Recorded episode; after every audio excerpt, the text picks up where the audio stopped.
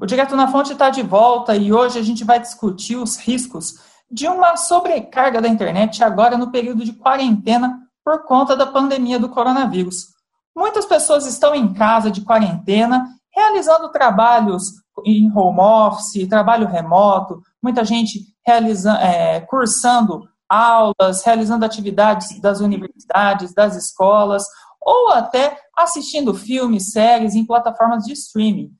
Mas a notícia de que sites como o YouTube, o Facebook, o Netflix reduziram a velocidade dos seus vídeos agora, nesse período da quarentena, levantou o alerta. Será que a internet está ficando sobrecarregada? Existe o risco das pessoas ficarem sem internet nesse período? É sobre esse assunto que eu vou conversar com o professor Paulo Lício. Ele é professor do Instituto de Computação da Unicamp. Professor Paulo, muito obrigado por você ter aceitado o convite desse nosso bate-papo. De quê?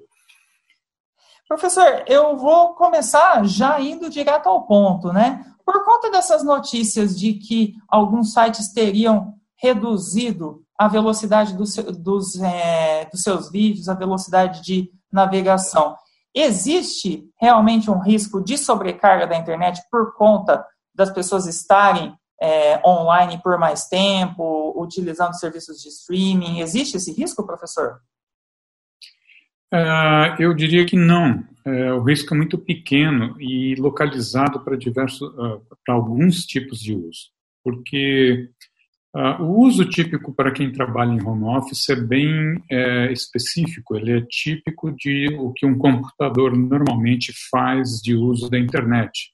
Não é como, por exemplo, assistir um filme ou assistir um, um áudio, em que o fluxo de informação é constante, é, tem uma velocidade, o volume de, de dados que chega por unidade de tempo, ele é constante, espalhado no tempo.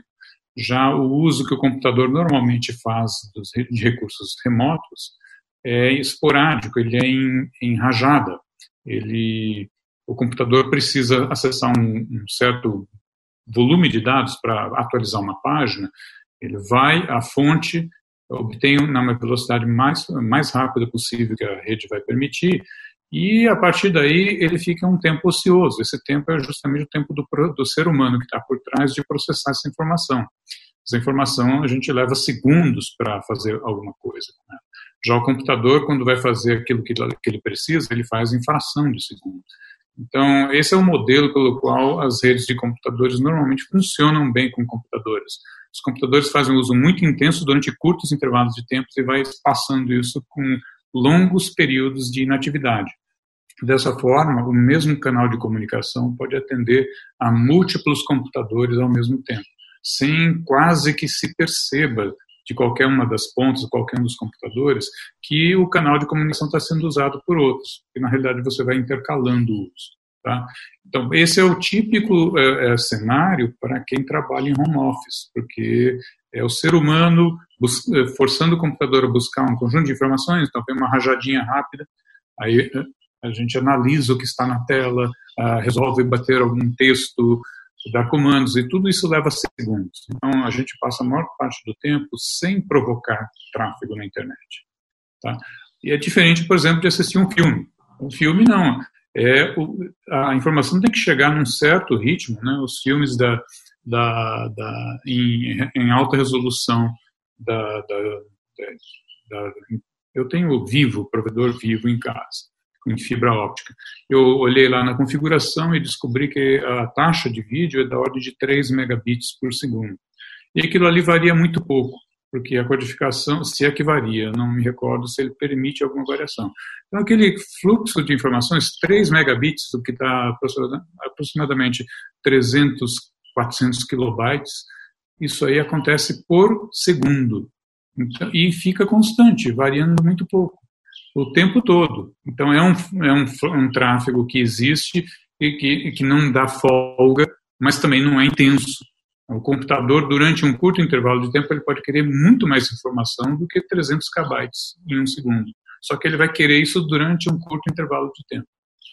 É, agora você tocou num ponto dos provedores de filmes, certo? Netflix estão reportando que estão limitando a banda. É, o consumo de um filme é, não é muito grande, é da ordem de poucos megabits por segundo. Mas, então, em termos de capacidade da rede que chega, o cabo de rede que chega lá na casa, até a casa do usuário, é, do usuário final, do indivíduo, como qualquer um de nós, é bem folgado. Mas o problema é que a gente tem que pensar quantas pessoas estão assistindo o filme ao mesmo tempo. Como é que é a estrutura, a infraestrutura do provedor de filmes? Se ele está bem, Vamos voltar um pouco no tempo, antes da, da, do episódio de crise é, do coronavírus. Está tudo em ordem, todo mundo está assistindo o filme, mesmo nos horários da noite, que deve ser o pico de uso de filmes, né? todo mundo está em casa mais ocioso. Então, estava funcionando. Então, a capacidade do gerador de mídia, Netflix, Amazon Prime Video, outros desses aí, está é, tá adequado. Mas agora tem um monte de gente que está em casa e que talvez, uh, se não tiver tanto trabalho, vai assistir filme durante o dia. Uh, aí no, fim de semana não pode sair de casa, não pode sair para nada, né? Uh, o que, que eu vou fazer? Ah, vou assistir filme também no fim de semana, junto com muitas outras pessoas. Então é mais provável. A noite não vai mudar muito.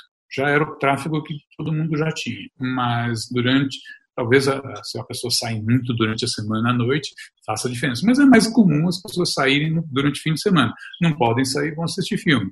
Então, eu acho que o pico de problema deve dar durante o fim de semana, a qualquer hora. É, basicamente à noite, né, mas um pouco também de dia. E aí o que, que se faz? Aí o provedor, eu não vejo, é, o fato de você assistir um filme consome muito pouco da banda, da banda larga de, de alguém, de um indivíduo que tenha banda larga. Né? É, como eu falei, 3 megabits, tipicamente um stream de, de, vídeo. Eu tenho 100 mega, eu tinha 100 mega na minha casa, agora tem 300. Se você tiver uma, um provedor de celular, né, aí fica um pouco mais apertado. Mas banda larga hoje, por mais barato que seja, vai dar assim, pelo menos 10 a 15 vezes essa capacidade. Quer dizer, não é a rede do usuário final que é o problema. É o fato de ter muita gente acessando o provedor de conteúdo. Ele estava acostumado com, sei lá, um milhão de usuários numa noite de fim de semana, e agora ele pode ter 10 milhões. Talvez, porque não tem mais o que fazer, as pessoas ficam entediadas, vão fazer alguma coisa diferente. O que, que eu posso fazer dentro de casa? Assistir filme, entre outras coisas. Vai aumentar muito. Então, eu não vejo como um problema de rede, e sim da infraestrutura do provedor de gerar o conteúdo, de pegar o, o, os dados que estão armazenados em uma mídia. Essa mídia pode ser, antigamente era disco rígido, hoje em dia está tendendo a ficar mais nos discos é, é, discos de estado sólido, SSDs, para ficar mais rápido, mas sempre tem um limite. Por mais avançado que seja a tecnologia, é um limite. Ou eu escalo meu, minha infraestrutura, ou seja, monto um monte de servidores em paralelo para atender mais e mais clientes, ou, aí eu dou conta. Mas se eu não fizer isso, por exemplo, eu não estava preparado. Eu sou, eu sou o dono de uma empresa dessas. Eu não sabia que ia acontecer uma crise de coronavírus. Então, eu estou adequado, meus investimentos foram adequados para o consumo normal. Então, esses caras, é, o provedor, o gerador da mídia, ele tem problema, ele não é na rede. Tá? Certo. Ou seja, professor, Ou seja, professor ah, existiria um risco maior nesse período, não para empresas que fornecem internet, mas justamente para essas empresas que fornecem esses serviços de streaming. Conteúdo, quem gera conteúdo mais do que qualquer outra coisa. Por exemplo, se tem, não é só filme que se, que se assiste, né? Pode ter mais gente trabalhando, fazendo, acessando outros tipos de sites, tipo Facebook, uh, Twitter, uh, Instagram, to, Twitter, todos eles têm hoje em dia têm imagens, têm vídeos. E esse, o vídeo geralmente, geralmente é o que mais pesa em termos de espaço de armazenamento e de transferência, né? de um lado para outro.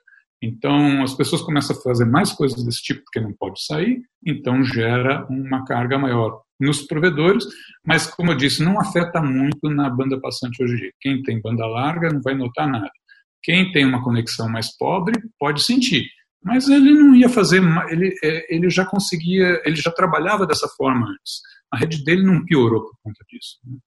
Então, o problema em geral é quando é, é, é, mais na fonte. Os próprios os, os servidores do, Facebook, do Twitter, do Instagram e de todas as outras redes sociais podem ter um movimento muito mais intenso e podem sofrer. A Google, a própria Google, né, em termos de os servidores deles serem mais exigidos, também. Mas a Google esclareceu, ó, não sentimos impacto, nossa infraestrutura está bem, tem, está absorvendo o aumento sem perceber, sem causar danos. Eu imagino que os outros grandes provedores de conteúdo também não tenham tido problemas. Então, o problema ocasional que foi observado, que foi relatado de ontem para hoje, é um, muito é, esporádico, foi pura coincidência mesmo. Então, é, eu diria, não há, não está havendo, não há perigo. É, é, toda, todo, tudo que a gente conhece como vida moderna, que está dependente da internet, não está sofrendo por conta disso. Certo. Professor, uma, uma dúvida até que surge, é, algumas operadoras que fornecem internet aqui no Brasil, elas anunciaram agora, nesse período de quarentena, que as pessoas vão ficar mais em casa, elas anunciaram que aumentariam a velocidade de internet para os seus clientes, para os seus usuários, para clientes que às vezes consomem internet em pacotes de dados de celular, ofereceria mais dados para esses clientes, né? Uma dúvida que a gente tem é a seguinte: como é que funciona essa disponibilização de rede pelas operadoras para os clientes? E, é, é um recurso infinito que a operadora pode oferecer, esbarra em alguma coisa, vai muito de acordo com aquilo que o cliente contrata? Como funciona isso, professor? É, as empresas têm que dimensionar. O problema, é, como eu falei, não costuma ser na, na, última milha, na parte final, na conexão do usuário, do indivíduo. O problema de uma empresa de telecomunicações é na infraestrutura que está lá por trás. É, a, tanto em, em termos de servidores, de redes dentro do data center deles, como da ligação do data center deles com os diversos provedores de internet porque o grande o tráfego vai ter que chegar na ponta. Para chegar na ponta, tem que chegar no provedor primeiro. Então, é ali que pode residir problema. Tá? Então, é, eles dimensionam é, quão bem isso, esse dimensionamento é feito. Bom, por mais, por pior que seja o provedor, o provedor que está ruim, os usuários estão reclamando de mais demora, de mais assim horários de pico não, encontram problemas, é um provedor que, cujo, que não investiu o suficiente para prover para os horários de pico. O provedor que não tem reclamações, ele investiu mais. E possivelmente ele cobre mais na ponta também. Então, o provedor mais barato tende a ter mais problemas de dimensionamento interno e pode encontrar mais problemas assim. Mas, em geral, é possível acessar o conteúdo, assistir o filme, que são os que mais demandam volume de dados, sem grandes problemas. Agora, como é que, porque, como é que elas estão dando conta de fazer isso? Elas operam com preços de mercado, quer dizer, é, se ela oferecesse toda a capacidade dela pelo mesmo preço, ela talvez não, não sentisse, ela não teria a, a necessidade do usuário de sempre ir para um plano mais alto em algumas situações, porque ele precisa. Então, é, essa é a margem de lucro de, um, de qualquer serviço advém é, em parte dos, dos clientes que necessitam de mais. Eles pagam mais para ter o mais. Se ela solta tudo pelo mesmo preço, ela fica meio sem perspectiva de como evoluir no negócio. Então, sempre existe essa gradação de, de faixas de trabalho e preço, né? de, de capacidade e de preço. Isso aí é a verdade da, da, das leis básicas da economia. Isso aqui faz as coisas rodarem. Sempre vai ter gente disposta a pagar muito pelo serviço mais alto e isso ajuda a financiar o restante da infraestrutura.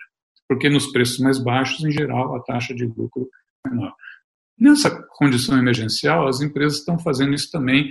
Não, é só, não faz muita diferença para o usuário final, mas em termos de marketing comercial, faz muita diferença. Né? Então, eu acho que é mais nesse aspecto. Eu tenho folga sobrando, eu vou fazer propaganda, não vai fazer muita diferença mesmo, mas o usuário vai achar que ele está sendo beneficiado, que a empresa está sendo boazinha com ele. Tá? Eu acho que é muito mais marketing.